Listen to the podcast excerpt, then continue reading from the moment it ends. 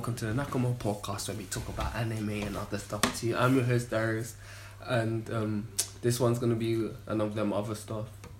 Um, yeah, why can't I forgot what I was gonna say? And it's good. This one's kind of special because it's with my father, and yeah, I'm gonna let him introduce himself. Ah, good. Hello, everyone. My name is Benjamin Coty. I'm Darius's um, father, proud father. Um, very honoured for him to invite me onto his um, podcast. Um, so, um, hello, everyone, and looking forward to having a discussion with my son. So yeah, this episode is gonna be about like BAME managers in non-league football and in football in general. So, gonna go into your playing days. That's the first main topic that we're gonna be. Okay, so how's it? What got you into playing football? Ah, what got me into playing football? Um, at a very early age, I remember my first re- recollection is watching Match of the Day and the big match with my uncle. Uncle Uh, yeah, and that is my first um, recollection of football, and, and for whatever reason, um, it became a passion of mine. But it was those early days of watching football on, on the television. Um, so yeah, that's that's where my my um,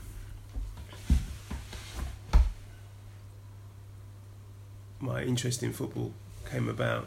And why did you pick Arsenal?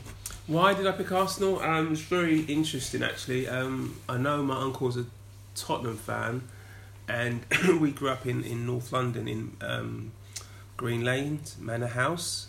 So literally, you were you know um, a mile, you know, a few miles apart from each other was it Arsenal, and then down the, down the road in White Hart Lane was Tottenham. So the school I went to was predominantly Arsenal and Tottenham fans. There was a sprinkling of Liverpool fans and other teams, but predominantly a team, um, a school where it was Arsenal, Tottenham fans, and my my older cousin was an Arsenal fan, and I think the fact that he was an Arsenal fan, and the fact um, when I was growing up, um, Arsenal just won the double um, in 70 71. I think that was the um, main, main reason why I supported Arsenal. A because of locality, and B because they had an older older um, someone I looked up to was a was an Arsenal fan, so that's where the, the, the love of Arsenal came about. It's very interesting. I've heard this story loads of times, but it's still very. Whenever I hear it, it's really interesting. Um, what was your experience playing football as a black player when you started playing football? Um, my my football is um, not as not um, a sort of straightforward sort of story. Um, obviously, growing up in North London, um, going to school in North London, um, um, playing in in the school, um, not didn't play any sort of structured um, youth football um, due to my parents not liking football, being from a African Af- household. African household, coming from God. so like, from an African um, background, football in my in my for my parents wasn't. What was grandma? Also, did you ever ask grandma like I want to play football? Yeah, yeah, yeah, yeah. They knew, they knew, they knew my, my, my passion, and that probably that's what scared them. Probably I don't know. If it, maybe I was obsessed with the game, but um, I didn't. Ha- I was on. I didn't have the opportunity to play structured youth football. Um, so those formative years between sort of like I don't know seven to like What eighteen? Or no, no. eighteen, I didn't have that. Yeah, Um, because yeah, you let me play. Yeah, I didn't have that. I didn't have that op- opportunity to play. So my the only op- opportunity I had to play was at school, in the playground, which um, was very sort of difficult for me to deal with. I think I played a couple of times with my school team, but apart from that, um, I wasn't allowed to play. You know, for, for school, stru- you know, football for a team of, of any sort of sort until I um, until I was in my sort of like eight, until like uh, late teens. So I missed those formative years of playing in a structured environment. Do you think that hindered your like, not progress, but like when you had to play when you first started playing? Because that was men's football, you didn't have like gradually Yeah. going up. So was there like a big difference? Oh, I played obviously like playing with your friends, Yeah. but like, obviously like I said, playing structured youth football. I mean, back when I was playing, you know, those days in those areas, you play for youth clubs. You you, you didn't have like you know your, your, your Sunday football teams. You did like you know No, they yeah. have you have so many now. You know you, you know a lot.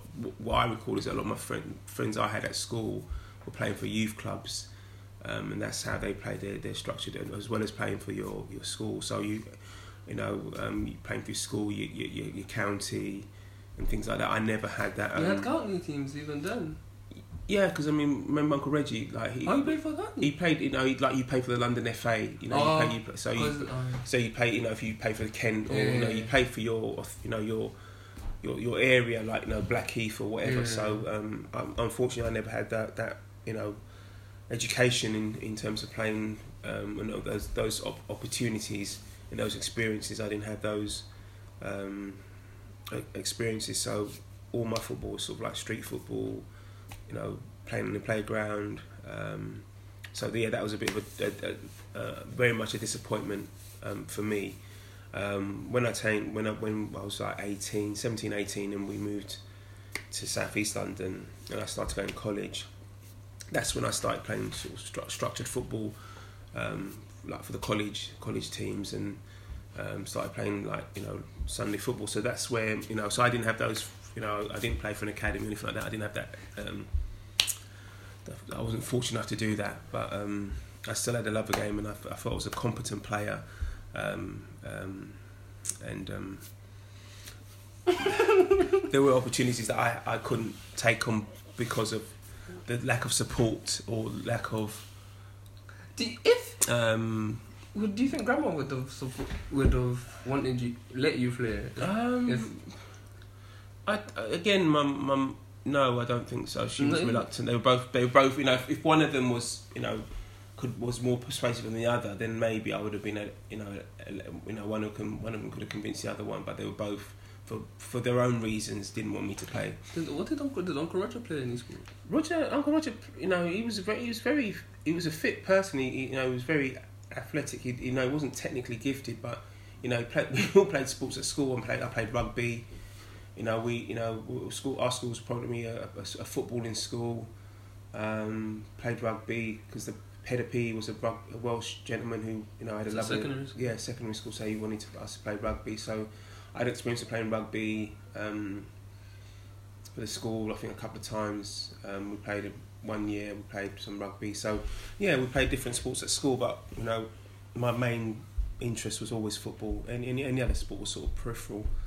Um, but you know, football was the, the sort of like the main main interest. You know, um, for me anyway.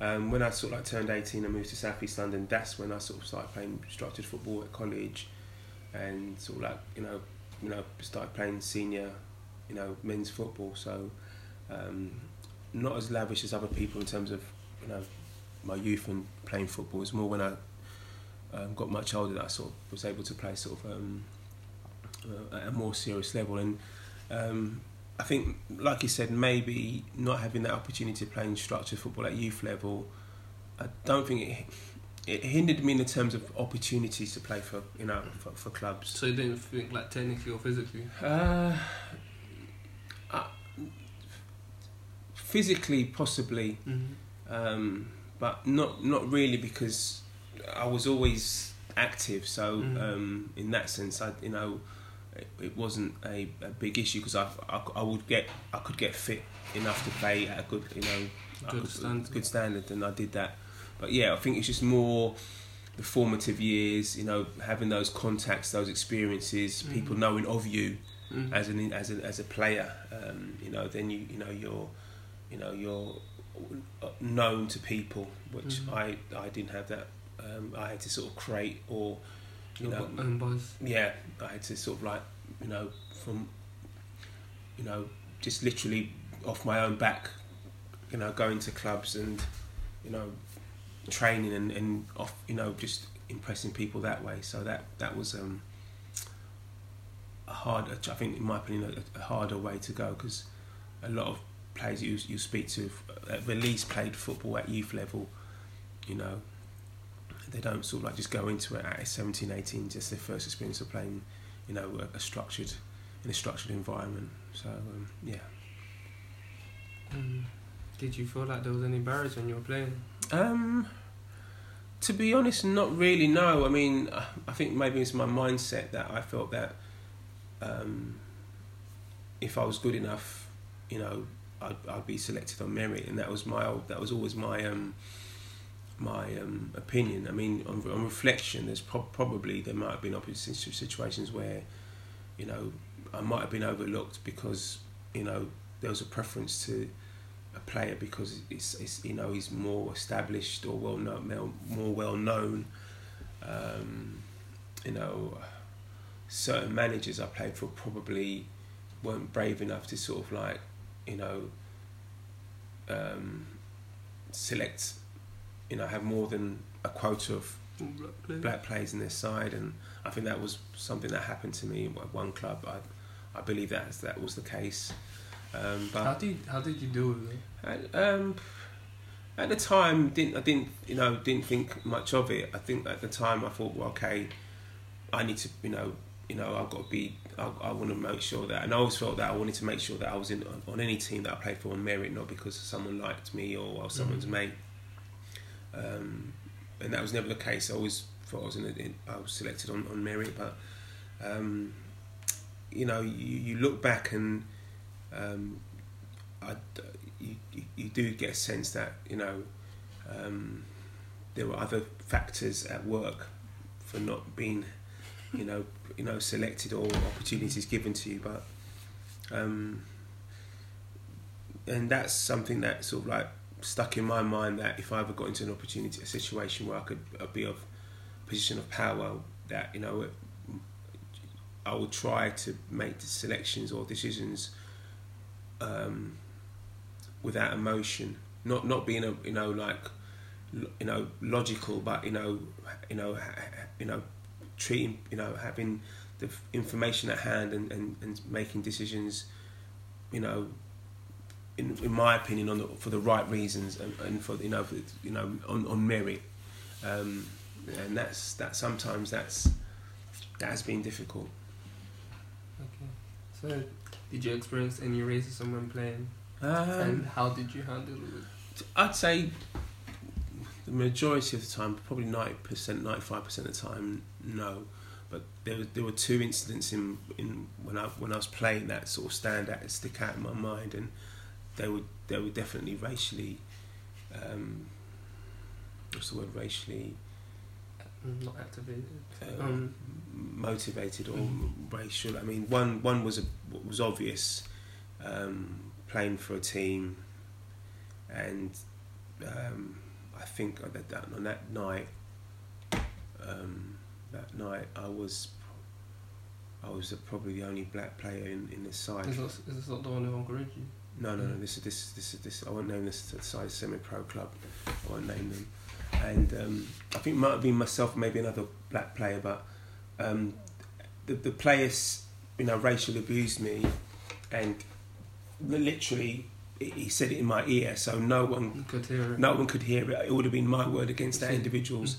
So, excuse me. Um, if I was to react, if, if I'd retaliated at that moment, it was my word against theirs. Mm. All that um, the referee would have seen was me, me striking the player or me doing something that was deemed, you know, a booking or, sending off. So, um, and it was a bit. To be honest, that was the first time it ever happened to me. I think I was about nineteen, and it was, it was a real shock. Mm. You know, because I've never again, maybe probably coming from East London um, to South East London, um, where you know you're, you're in an environment where you you know there's a, a, a more more, more multicultural, you know, in East London, Hackney yeah. compared to coming to South East London, and um, at the time, you know, um, wasn't sort of a you know, it, there was you know black people in the in the area, but not to an extent where you, you know it is uh, today. It's today, yeah. so, excuse me. Um, it was a, it was a real shock to be, you know, because it never it never really crossed my mind that someone would say something like that to me. So I was I was I was a bit taken aback, but I think I just had enough self control not to have retaliated. retaliated. So um, that was my first experience. Um, the second experience, um, and again, this is you know where I I'd say people you know count to ten because um, it happened again, and it wasn't sort of, it wasn't verbal. It was, it, it no, it was it was it was it was it was verbal, and it was sort of like physical as well, and it got to a point where I I got um, frustrated and I and I struck out, and it it you know from from what the outcome of what happened in terms of it it, it escalated um, in terms of it was on a, I was playing for a Sunday team and it, it escalated in terms of um, what had transpired. It, it was definitely racially motivated because apparently the, the individual and the, and the team that were involved had a history of you know you know, you know being you know aggressors. Um, so um, but again for me the lesson learned was um, find another way to to deal with things on a football pitch um, fighting is not you know you know because I got I think I got banned for about a month how, see, whenever you told me this story, because I, I because what it was, I I admitted to to. But those eyewitnesses, yeah, was... they got they, they, the players themselves and the club got fined, but obviously they had to um, sanction me and deal with what I had done. What? No buts, you know. Um, so I got you know if they, they they've taken it on account of what I did, you know in terms of striking the player. What? Because you hit first. Did I hit first? No, I no, he hit me. He hit me first. He hit me first, and I struck back. But you know, I've, I've raised my hands. And didn't you? Say, I remember you saying that then the it? That the whole, there was other situations like in other pictures as well. Well, I I, I, I found out. I, I heard and found out that it, it sort of it was what had happened to me. It sort of um, it had resonated around the whole because it was like a. Um, was it happy? No, happy. Was it like a sports centre? Oh, So it resonated around the sports centre, and, and obviously people realised that this had happened. So it, it sort of got. So yeah. Um, so again, you you you got to think about your actions and um, and at the time, you know, um, it, I think I was frustrated about what had happened, um, but I wouldn't condone doing what you did. Doing what I did. Um, you know, everyone's got their breaking point, and I think I reached my breaking point at that. On that. At what that did point. your manager? Because I've never, from whenever you told me the story, I've never heard you talk about what your manager did. I, th- I mean, I can't really recall what my. I mean, I think they, they just seemed. My impression was that they just seemed the the, the play the, the other players, um, the non black players in the team, I think they just. I don't think they they were all young side, we were all early early twenties. But still, you. And I just felt that I think that they just they felt shocked about the whole thing, and the manager I think was I think they, it, I think it affected them a, a lot.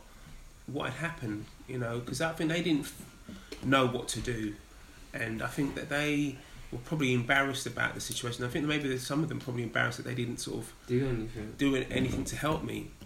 Um, so um, um, I think there was a genuine um, sense of shock from them, but they were. I think there was a lot. Of, a lot of it was embarrassment as well because I don't think that I, I got the support from the manager and the players. Did you? Do you you're not you didn't go back there. I, I I think I went back and played for them, but I thought after that I, uh, that season I thought you know I can't. I think after that season, I think I stopped playing. So I didn't want to. Play, I didn't. I didn't. I stopped playing. How old were you? I think I was, I think I was back in my twenties, early twenties, 19, 20, 21, I think. Yeah, might have been 20, 19, 20. So, like I said, we were a young side, so it you know it wasn't like we were like you know big thirty year old men, you know, and this has happened. I think maybe if that had happened then, maybe that these guys would have fit. They might have felt strong enough to deal with it. But I think we were, we were a young group of players, and I think you couldn't expect them. I don't think you could expect them to sort of. Um, I think they didn't hand. They. I think what I'm trying to say is I think they were shocked by it as well, and I think being a young group of people, I don't think that they they they knew how to handle it on reflection. I think like if we'd have been a lot older, I think there'd been a lot But at that age, you know right from wrong. Yeah, yes, you do, but you know, Or maybe because he was it because mm, that they didn't. No, you know right from wrong. yeah, Wrong. yeah. I, I mean, to be honest, I've never spoken to them, those players, and they never said anything to me. And I think, like I said, I think they were just embarrassed that they didn't help me, and I think that's that's the, I think they felt shame. I think that's what it was. They felt they felt shame that they never sort of you know stood up for me, or, or tried to protect me. I because all I know is what was happening to me. I don't know what these other people were doing. I couldn't tell you what they were doing. Um, so yeah, that you know, so that was um, my two experiences, and they were both, you know, on the football field. So um, yeah. Alright. So we're gonna go into the history segment now. Mm-hmm. So we're gonna be talking about the history of BAME managers. So BAME managers, black, Asian, and ethnic minority ethnic, isn't it? I, think so. I don't. I don't know why they made it that way. The minority ethnic. Black, Asian. minority minority ethnic. Let's get this. Let's get this right. That's what it means. Black Asian minority. Black, Asian, and minority ethnic. Yeah, I don't know. That sounds so weird One the way they've done it like that. Yeah. Okay, right. Yeah. So yeah, BAME. Yeah. So, Okay. okay. so in June 1959, the football, uh, football League club appointed the first BAME manager. So Frank, Frank Soo, a son of a Chinese father and English mother, was born um, in Buxton and brought up in Liverpool, and going on to make uh, almost 200 appearances for Stoke and representing England during the Second World War. His managerial career began in Finland and took in um, took in spells with St Albans City, Padova, and the Norway national team before he was named as the Scunthorpe, um, Scunthorpe United manager. And two months later, um, Tony Collins, the first first black manager in football English football history, went on and took the reins of Rochdale in 1960, and he made more history when he led them to the 1962 League Cup League Cup final. And also, Sammy Chung was a striker who played for Reading, Norwich, Watford, before working as an assistant manager to Bill McGarry. Chung was appointed the manager in 1976 when. uh, 1976 when McGarry was fired after Wolves was relegated, and then Edward Stein took over from Barry Fryer at Barnet in April Eddie 19. Stein. Edward Stein? Edward Stein. Yeah. Yeah, Stein. The Stein brothers. Yeah, I know the Stein Yeah. he I used to college with one of them. What Greenwich College. Hmm? Greenwich College. No, Queensway, Queenston. Oh. There was three brothers. There's Brian, Brian Stein. Is that the one that you're talking about, Mom, with the the the, the, the teacher? No, that was um, Lyndon Lynch. He was Oh. my P, he was my uh, my PE teacher. There was Brian Stein. Um, is that Eddie Stein? Is Ed, Edwin Stein. Edwin Stein. Yeah. He took over from Barry Fry at Barnet. It was just Brian Stein. Brian and Eddie. Yeah, he's one of them played for Luton, Mm-hmm. and then the younger brother played for Chelsea. oh, okay. Um, and I went to college with one of the other brothers. There was a, f- there were a few of them. They were South African, Yeah. and um, uh, um, the two those are the two pros. Mm-hmm. Um, but I went to college. One of the brothers, um, and again, a really good player. I don't know what happened to him. He never, you know, um, why he, he never made it. But um, the, the two that made it were strikers, centre forwards, or were pros anyway. So he took over from Barry Fry at Barnet in 90, April 1993 with, so with the South African Africa-born former winger and the son of an anti-apartheid activist, helping the North London club to achieve promotion to the third tier for the first time in their history. And they've also they've have been a total of nine black managers in history of the Premier League. So there's been Ruud Gullit, and that was the first black manager in the Premier League when he was taken over as a player manager of Chelsea in 1996. And then Chris Hughton, he's uh, one of the most respected managers in English football, and he was um, he's been at more than one Premier League club. So he was um, at Newcastle, Norwich, and most recently Brighton. And then Paul Ince, he was widely credited as being the first black British manager in Premier League history, having managed Blackburn for um for a period in two thousand and eight.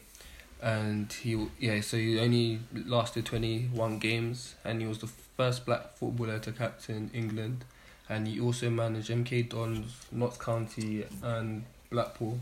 And what's his name? Jean. T- do you know the one who played for France? Jean Tigana. Yeah, Tigana. He managed Fulham in the Premier League for a period, and he um, gave them promotion from Division One. And also, Darren Moore managed West Brom in the Premier League, and the first ever Jamaican to manage in the division. While Chris Ramsey served as Queens Park Rangers boss in two thousand and fifteen, and Terry Connor and Hayden Mu- Mullins. Mullins completed the nine, but their tenures at Wolves and Watford were interim basis, Mm.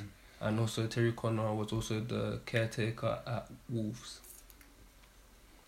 So yeah, that's it for the history segment. So that's just Premiership, isn't it? It's not um, Yeah. football in as a whole. No, yeah, that's the Yeah, okay, Premiership. that's fine.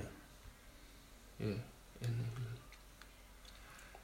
Uh, so yeah, we're gonna be going into the other main topic, which is your coaching days. So what got you into coaching? Um, I think I've always was like I've always um, had a passion for the game, and um, I always liked. I was always inter- interested in the tactical side of the game, and um, I think that's what got me interested in in potentially thinking if I when I did stop playing football, you know, what would I do next? Would you know, do I want to just you know just play football, or would it be a case I would I wanted to sort of like get into the coaching side of things and um, um, like I said, I always had an interest in the ta- tactical side of the game, and um, trying to re- you know remember it was not many. I can't remember many many coaches or managers sort of like giving me the you know ha- ha- having that much coaching as I've I've seen like in, in recent years in terms of what, how people have been coached and, what, you know what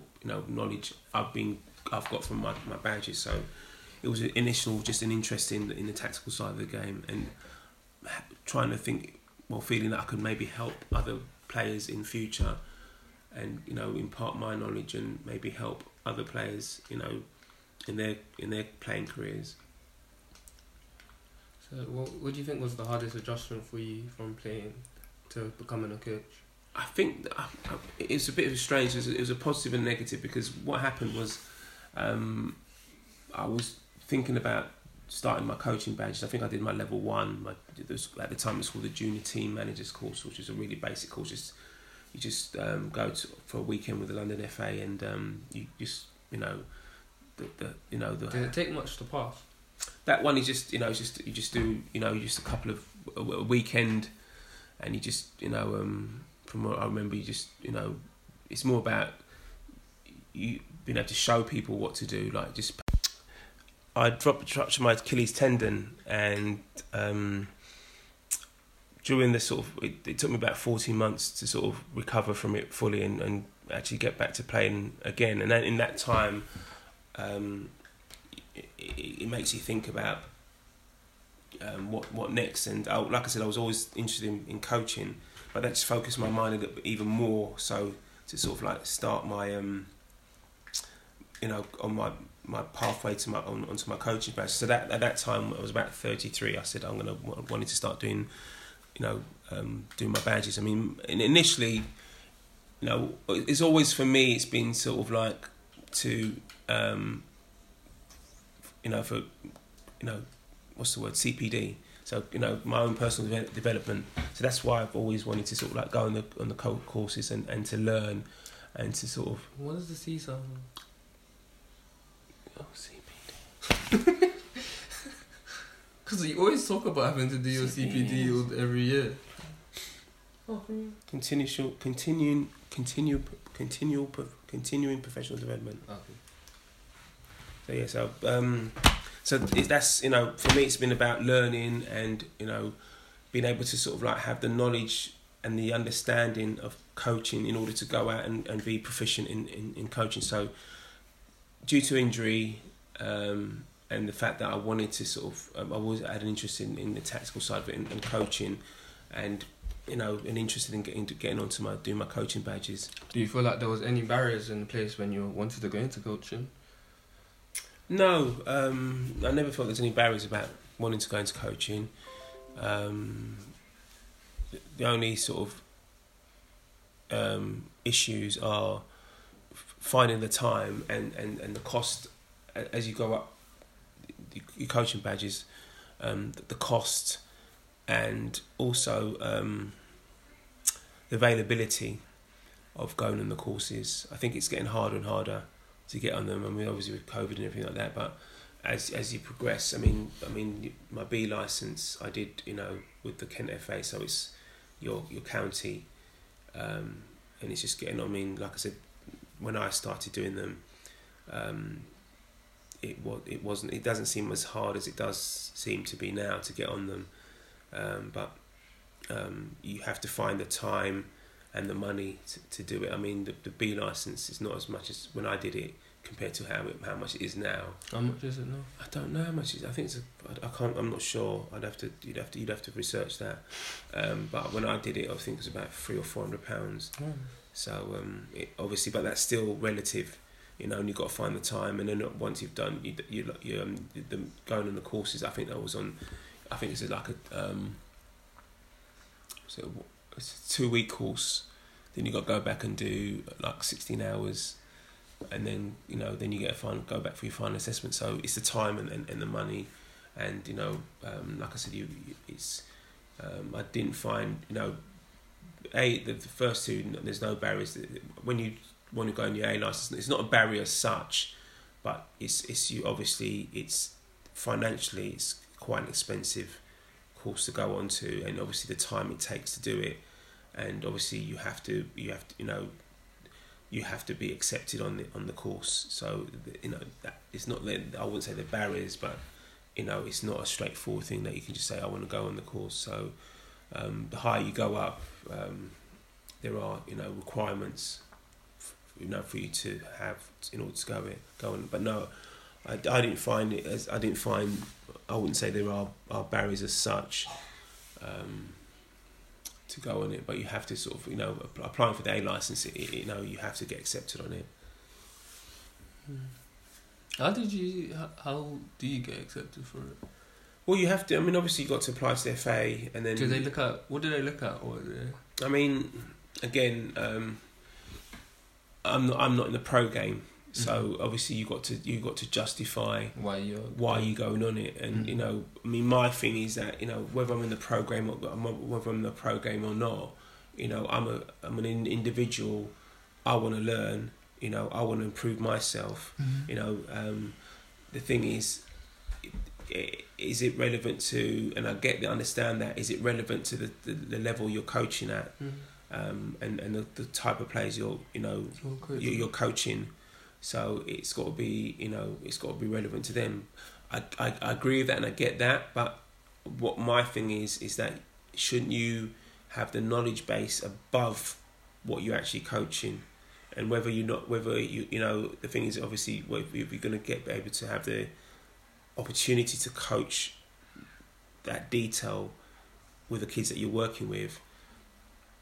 I get that as well, but my thing is that you know if you're an individual that you know is prepared to put yourself out there and you know you know pay for it you know you know take the holiday time off you know put all, all the man hours in mm. if you if you're willing to do that um, you know you should be considered but again first and foremost people in in the program are the ones that are going to get on the course um, I was um, at the time I got accepted, I was working for um, Norwich.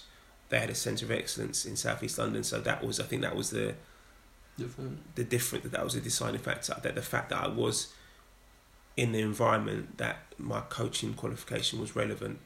So um, that's where any young coach might find um, an issue whether they want to go to the next level either pro like the AA license that they have to be deemed in, a, in, an, in an environment that requires that level of that qualification. And if you're not in the pro game, you you've got to at least be in, involved in a, a, a, level where the, the club are in FA Cup. So there are criteria because, and I do understand that, but also I feel that if you are an individual that you want to improve yourself, how can you prove yourself if you're not, you know, um, Learning. not learning. Mm. You know, so. Um, but yeah, you know, barrier. I don't. I'm not. I wouldn't say it's a barrier as such, No. but I can see the. I understand the criteria required for going on to the higher, higher coaching qualifications. But like I said, as an as an individual, you want to always learn and improve, and you want to be in an in a situation that you've got a, a knowledge base to you know to you know even if you're working with the players that might not be of that level Mm-hmm. that you have the, the, the knowledge and, and you can coach the, the detail with those individuals to help them improve and also for you to be you know challenging yourself to you know Do the best that you can. yes Okay. Right. So, do you feel like there's any difference between a manager slash coach in that non-league compared to the professional game? Again um, I'm probably not the right person to, to, to, to ask that question because I've never managed in the pro game. All I can give my experience of is, is the you know Non- non-league. semi-pro football. Um, so I can't I can't um, maybe I'm not the right person to give you that um, contrast. Um, you know being you know basic one you know having played you know being with people every day compared to having you know players for four hours a week two hours a week you know you have to get as much done in those hours um, That's possible. as possible, but not to. They've got. It's still got to be an element of. For me, everything has to, has to be like. Um, has to relate. w- w- with- Has to, you know, when you're doing your sessions, it has to. Be as as much as possible like the game as possible, because you've only got those that's that time Mm. So and uh, yeah, you know, and you know, obviously, you have you have to ask the players have to be. Yeah, I think you know, obviously, you know, only having players twice a week, um, you know, y- you have to be very, you know, even more so uh, in terms of um, organised because you've you know you've only got that, that, that time with them and it's you've got to you know ensure that what you're working on you know a improves them but b ensures that you're ready for the next game. Mhm. and um, so um, I think that's maybe the difference that you know you, you've got working someone every every day. You've got you know maybe more time. I'm not saying you've got you've got time in the program anymore to you know but you know um, the hours you have with them is more um, so yeah you, you know um, you don't have as much time as you, you would like with players.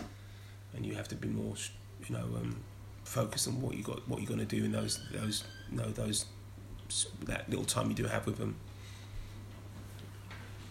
So, do you feel like there should be the Rooney Rule for BAME managers like there is in American football?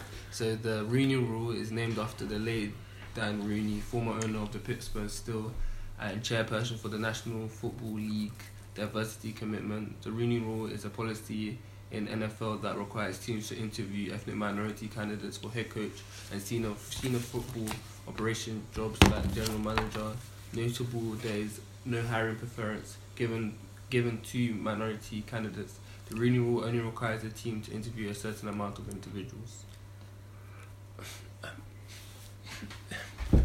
I've I've debated this with myself for, for, for a long long time. And um, I always come back to the fact that I'm it's just it's just disappointing that this has to actually even have this rule in place. Um, if it does give um, BAME candidates um, an opportunity just to be considered I think that's a positive. Um, maybe I'm being idealistic here, but ultimately, I'd like to think if you're good enough, you'll get an opportunity. But it, it I don't know if that is the case. I don't think it's the case. I don't know if that is the case. But having this Rooney Rule, um, if it makes people have to consider you, Then yeah. then yes. However, my thought process is that you know, if you're good enough, you will get your opportunity. But I. Uh, let me let me elaborate on that. Um, and I, I know what you're saying because it doesn't seem like it, it is the I'm plan. trying to think. It doesn't like, seem- But I'm just saying, for me, I like I- John Terry's let me, let me let me finish. Let me finish, son. Let me, finish because I'm, I it's it's this is the mi- the mindset I think that I have to have. Mhm. You know, it might be right, it, it might be wrong, but I have to have a mindset that you know, I will. You know, if if I go for a, an opportunity, you know, I will be judged on on my capabilities Not the colour of your skin. not the color of my skin. I have to have that mindset because otherwise, you will you will think that you will go in and you will, you'll feel that you know you're not going to get a chance. And you, I, know, I, I get you. You can look at the Sol Campbells, the, the Dwight Walk, Yorkes, the, the Andy Coles. Did they have? Did they have their badges? Um, I I know know, Campbell. I know Sol Campbell has, and I know Dwight. I think I'm pretty sure Andy Cole's done them. Irrespective, irrespective of, it, whether Dwight, you know, they have, you know, there there's been instances where managers have have got roles not ha- and they haven't had the qualifications that that were required. Maybe now it's not the case, but Mm. in the past, you know, that has happened. That managers have been given roles and they haven't had the, the, the required qualifications. Um, so, you know, I, I, like I said, I, I gone. Like with Thierry Henry, because he was. I know he was working with the under twenty threes or whatever at Arsenal or whatever. No, he, it, the thing was, I think he he, he was up. He, I think he was working with under 18s, wasn't he? Mm. Yeah. But why don't you think he's got? He had to go to Montreal or whatever to get a job, not coming, not getting one in the Premier League when Frank Lampard just had like one season at Derby County, then he got the um, the thing Euro job. Why do you think? And even Vieira, but Vieira's gone through whatever thing. It's difficult to say. It's difficult to say, you know, because I don't know what jobs they've applied for. Um, whether it's because, you know, again, you know, Frank is British and the other two are, are not. I don't know.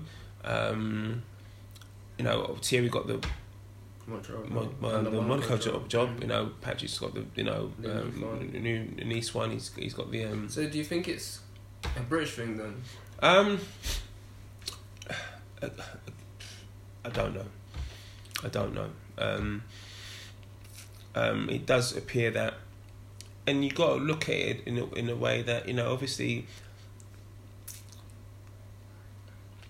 you, you- you'd like to, you know, because obviously a lot of non-British coaches are in in, in, in, the game in the, in the pro. You know, got have got the top jobs it, it's a you've got to look at it as maybe a positive that you know a, a British coach has been given it you know a, the role you know whether rightly or wrongly you know but um, I don't know whether um, what, what what jobs they've what roles they've gone for so I, I can't really I can't really comment you'd like to think that you know they are judged on um, Their performance. their yeah their performance but the the Sol one and the, you know obviously you, you, you look at them both Sol Campbell and Frank Lampard and you think they're both champions Has, they're, has they're both success as the other one so what is it that he has that she doesn't have. Yeah. Mm. you know is it that when he looks across the table he's looking at people that can re- relate to him maybe maybe but like I said you got to keep on persevering. You have to sort of you know believe that you will you know you've got to keep on believing that you will find you get you get an opportunity. At the moment it, it, it doesn't seem the case. Mm. but I'd like to think you know in your generation you won't be talking about the Rooney Rule that's my hope that's Still be, they're gonna still be talking about the you got to again you got to be I, I, I don't like- think there won't be no change. you, th- I- my thing is that you've got to think you've got to you got you know Because it's a societal issue, and the society. Look how much stuff is going on now. mhm. There's, I don't see any of that changing anytime soon. Because look at the prime minister and the president. Well, you you got like I said, son. You got to look and think. Well, some you you got to make a change. People have got to make a change. You can't keep on saying it's not Well, going to change. There's a lot of things that haven't changed. and we're still talking about him. You know, in your, you know, you and I are still talking about things, but there's a lot of things that you'd like to think have changed. That you know, that you know, and they can't. It can't be. It can't not change anymore. Mm. Then it's then it's definitely a problem. yeah. If in twenty years' time, you know, we you and I are still talking about this.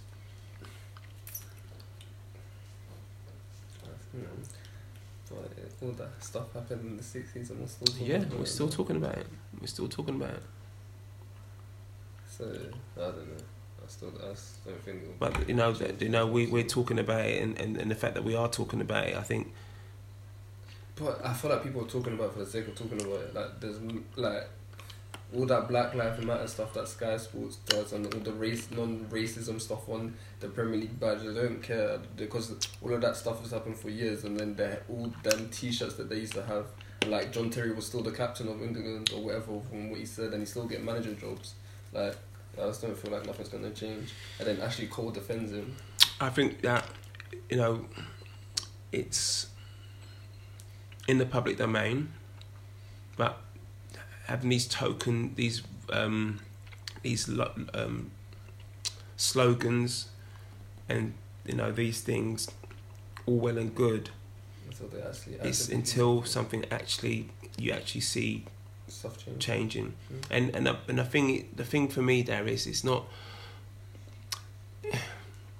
it's not got, it can't be tokenism But it is most you, know it can't be it can't be tokenism it has to, you know it has to be you know but it has to you know whether you say it's it's it's it's got to start somewhere Yeah, it, it has to start but it somewhere has to. They, and it has like to be it's, it's, it's not got to start it's got to start somewhere but it's got to be it, it has to be it's got to have longe- longevity But it has to be genuine because that's not that Sky's not genuine. I don't care whatever they say. That's not genuine. What happened with when Gary Neville said whatever he said, and then the the when you said the um what the whatever the presenter had Yeah, to say, yeah. and that's his views, not Sky Sports views. Yeah, well, then Like, how many months ago was that? But yeah, no, yeah, So yeah. that's what I- I'm well, that's the, but the, that, you've just said you just said something though that maybe they haven't changed. no, no, no, they- Dar- Darrius. But the fact them, that you, you say that, but you you know, but they they you know they wouldn't say that now, so that's a change. But it's cause it's cause of everything that's happened. I know Exactly, I know exactly. in, in a way Exactly. it's good, but I don't. It's not like you're not genuine. Don't say if you're not genuine. You're just there to make an appearance, like most of these people are doing. Like just don't say. I'd rather you don't say anything because you're not meaning it. You're just having a like you're you're showing face. Yeah, And what's the point of showing face Yeah. just so people? It's stupid. but what I'm saying is you can't not stop and say it won't change. Okay. Yeah. Okay. You can't not stop and say it won't change. Small steps, What's what's it? The, the moon thing. One small step for. whatever. Okay. Small steps, you The know. we shouldn't we shouldn't have to be discussing this you know but we are Mm.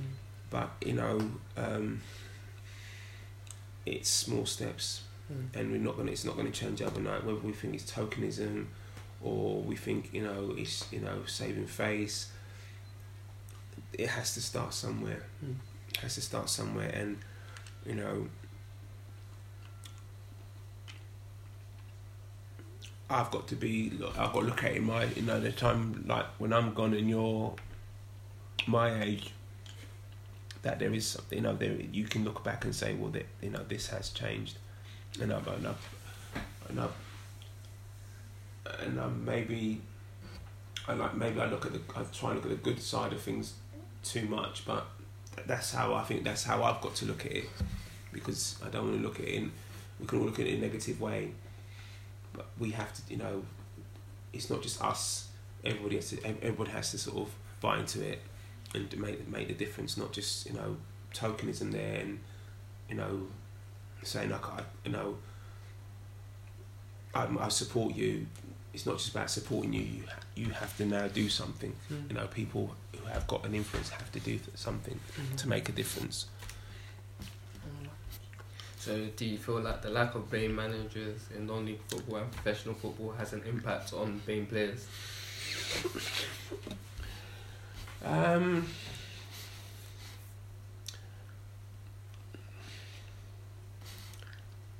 I, I think it it would help because I, I do see sometimes when I when I go somewhere and like um, um, another player of, of ethnicity sees that oh there's a, a black coach there I do get a like uh, you know oh Yeah.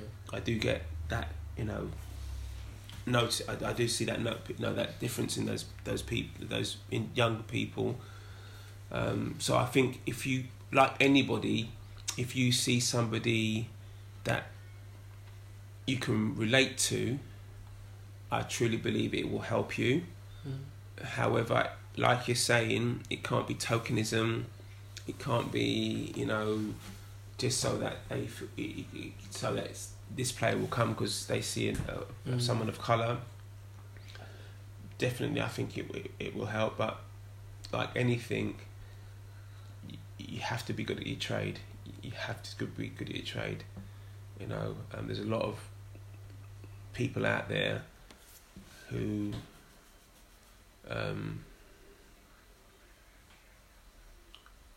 don't add value. Mm. So if you if you are wanting to get into that um, environment, ensure that you can add value, Mm. and even better still, add value, and someone can relate to you as well, and you can get, you know, you know their confidence in you. Cause yeah, I was gonna say that. I feel like I feel like you, you're one of the only black man, like black managers that I saw when even when I was playing. Cause I don't remember seeing that even at youth level when I was like youth level. I don't remember seeing that many. Look- Maybe I, actually When few. there's there's there was there was some there was some But even like they when like when I was playing for Bryden, I don't care. I'm saying the name. At Bryden, Mick wanted me to play a certain way. He Mhm. wanted me to be an archetype of a black player.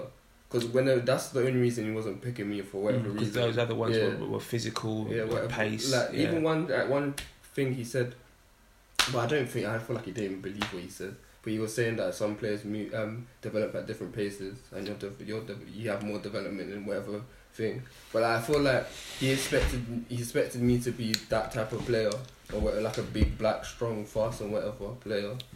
yeah, so- he, had, he definitely had a perception of Yeah, that. What- so what- that's why I feel like if if if if I had another manager like you, even if it was black or white, mm, that would have been helpful than having to have a manager like him mm, because of whatever you yeah and that's even yeah and even your whole man all of you guys are all black all the management team that you always had with you wasn't always. but wasn't like no even when I was a kid when I brought me and you it was Uncle Reggie Pat and Westy and, and Martin, Fe- uh, yeah Fenners Martin, Martin. Oh, yeah. yeah. It was you know for me it was never about color. I know but you know, it was always about you know, you know, in in in I don't in in in any environment. I believe it's about people you know you can trust mm, and have the same beliefs system as you, and um, um, you know, and it's also about you know helping each other out. Mm, you know wherever you are you know um, people try and help out people that you know they can but also having people that have qualities that will enhance yourself you know so um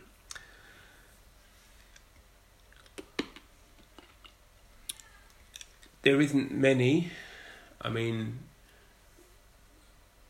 and there, there should be more but um, I know there's a lot of young young coaches out there trying to sort of go on that get on that coaching path, and um, hopefully their pathways will be a lot more accessible because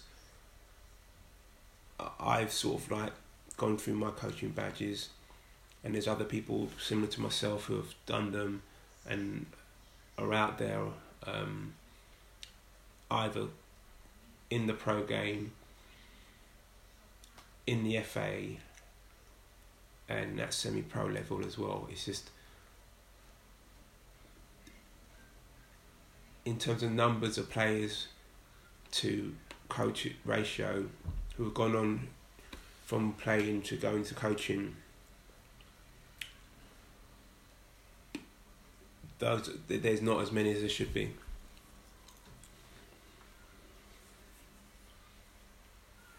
What advice would you give to younger coaches now?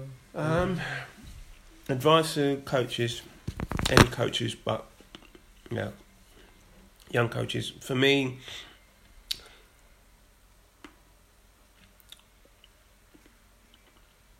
after you get your badges, you, you, you must keep on learning. The, the the badges are, for me, saying that you're competent.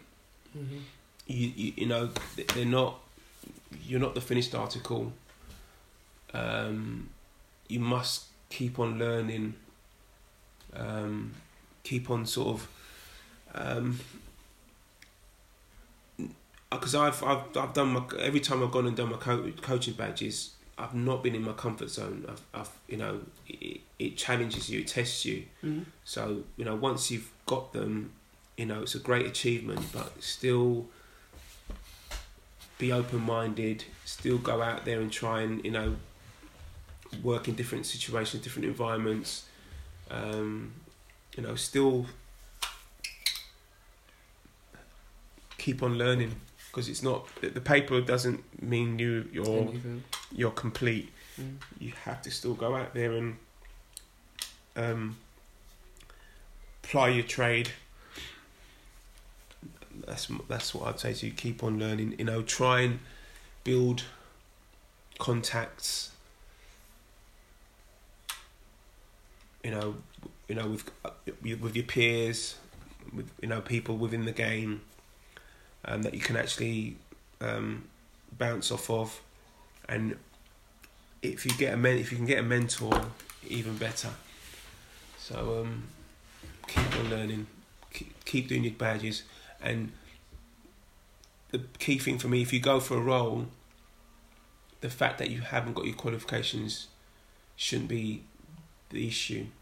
You've got your qualifications, so whatever else, whatever other reason you don't get that role, it's not because you haven't got your coaching badges Mm. or the experience Right. or you know you're gaining that experience that can't be the reasons why you're not getting the, the job if it you know you haven't got it be- eh, you know it's because of something else you've got the badges you've got the and I know a couple of people know I've seen like young coaches that I think well you should be going higher but if you ain't got the badge if you ain't got the badge, then you're not going to get, no matter how good you are or competent you are, if you haven't got the badges, you, you're not going to get, you're not going to get, you're not going to get looked at. So keep on striving for your badges. I know it's, it's expensive as well, but still tr- get try and get your badges, so that you know people can, you know, look at the piece of paper and say you've got the the, the, the um the qualifications, and at least you're you've got that part of it, and you've, you got the foot in the door in terms of getting interviews. But keep on learning, keep on doing your badges. Have support around you, people you trust, people you can sort of like you know, like I said, a mentor, you know, other peer, other other coaches, other peers that you can sort of like relate, you know, sort of like speak to, um, and try and get a network of people. That will help. And check out the FA FA um, coach FA, FA FA website for coaching courses. And they've also got they've also got a um, YouTube channel where you can look at um, coaching sessions and CPD events as well. They put them on on, on um, after the events as well. So there's other there's tools away into you know doing your badges, but also um, learning tools on there as well. That's it for today, guys. Thank you. Thank How you. For, thank you, Dad.